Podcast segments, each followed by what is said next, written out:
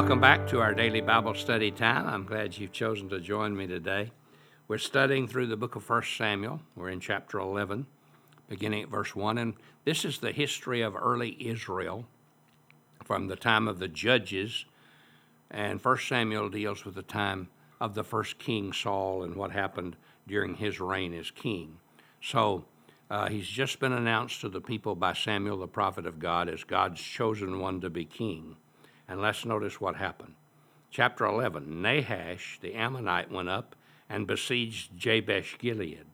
And all the men of Jabesh said to him, Make a treaty with us, and we will be subject to you.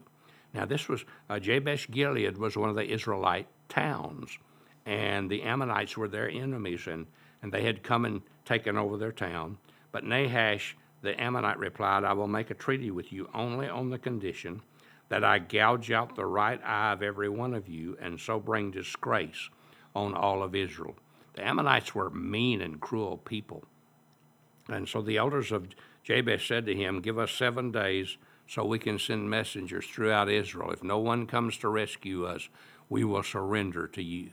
When the messengers came to Gibeah of Saul and, and reported these terms in the, in, to the people, they all wept out loud. And then Saul was returning from the fields, and he said, What's wrong with everybody? Why are they weeping? And they repeated what the men of Jabesh had said. When Saul heard this, the Spirit of God came powerfully upon him, and he burned with anger.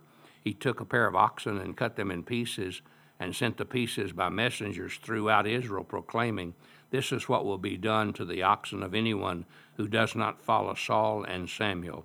Then the terror of the Lord fell on the people, and they came out together as one. And Saul mustered them at Bezek. The men of Israel numbered 300,000, and those of Judah 30,000. They had 330,000 men to fight. But you have to remember now, they've been under the control of the Philistines for long. They, they hardly have any weapons. Uh, most of the, probably the weapons they have are just farm implements, you know, and uh, like things they would dig with or things they would cut down grass with, things like that. Uh, they told the messengers who had come, Say to the men of Jabesh Gilead, By the time the sun is hot tomorrow, you will be rescued. When the messengers went and reported this to the men of, of Jabesh, they were elated. They said to the Ammonites, Tomorrow we will surrender to you, and you can do to us whatever you like. The next day, Saul separated his men into three divisions. During the last watch of the night, they broke into the camp of the Ammonites and slaughtered them until the heat of the day. Those who survived were scattered, so that no two of them were left together. The people then said to Samuel, Who was it that asked, Shall Saul reign over us? Then these men over to us, so that they may be put to death. Turn these men over to us. But Saul said, No one will be put to death today, but this day the Lord has rescued Israel. So Saul begins to exert himself, he begins to lead. Now, here again, remember, there's no organized kingship, it's just starting. And so he's not sitting in a palace somewhere as the king and he can command soldiers. He has no soldiers. He's been working in the field and he finds out that one of his neighboring towns is about to be taken over by the Ammonites.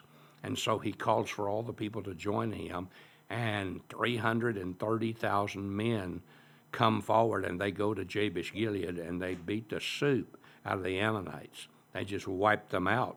And some of the people had heard about these ones that were griping about Saul being king, and they were so excited about what Saul had done.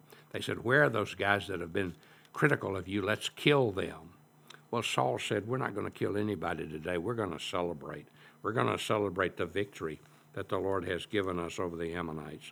And Saul said to the people, Come, let us go to Gilgal and there renew the kingship. so, that's, uh, rather, Samuel said that. Then all the people went to Gilgal and made Saul king in the presence of the Lord, and there they sacrificed fellowship offerings before the Lord, and Saul and all the Israelites held a great celebration.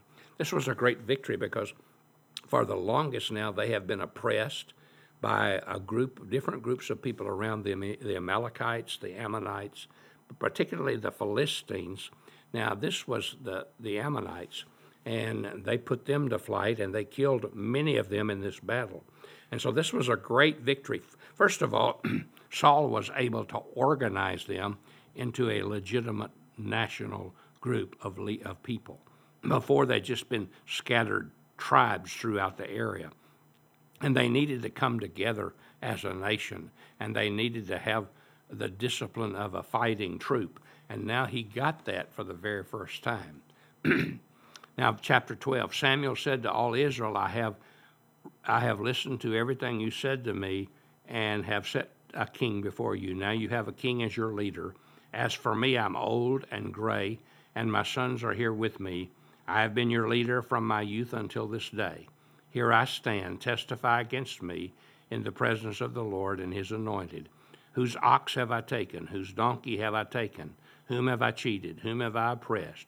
From whose hand have I accepted a bribe to make me shut my eyes? If I've done any of these things, I will make it right. You have not cheated us or oppressed us, the people replied. You have not taken anything from anyone's hand. Samuel said to them, The Lord is witness against you, and also his anointed is witness this day, that you have not found anything in my hand. He is my witness, they said. Samuel said to the people, It is the Lord who appointed Moses and Aaron and brought your ancestors up out of Egypt. Now stand here, because I'm going to confront you with evidence before the Lord as to all the righteous acts performed for the Lord for you and your ancestors. And, and he begins to, to go through some of the history of what God has done. Sounds a little bit like Samuel. Eh, you know, he knows God didn't want them to have a king. He know he knows that God wanted to raise up leaders, but he knows that God has been willing to do this because that's the people's choice. And so sometimes God God lets us do what we want to do in spite of it's not the best for us. And, and of course, we suffer the consequences of it, and they suffered terrible consequences from the kingship over the years, and consequences that affected them and afflicted them all through the history of Israel.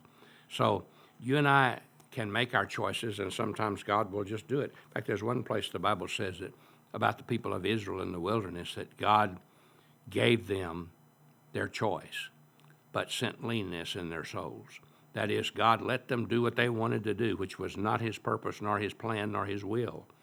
But in doing so, they brought destruction upon themselves. That's why the Bible says, What we sow, we reap. If we sow to the flesh, we, we reap corruption. So the Spirit, we, we reap the results of God's Spirit, the good things. So it's really important that we make the right choice. And what's important as we make that choice, that we just stand by that choice and let God use us.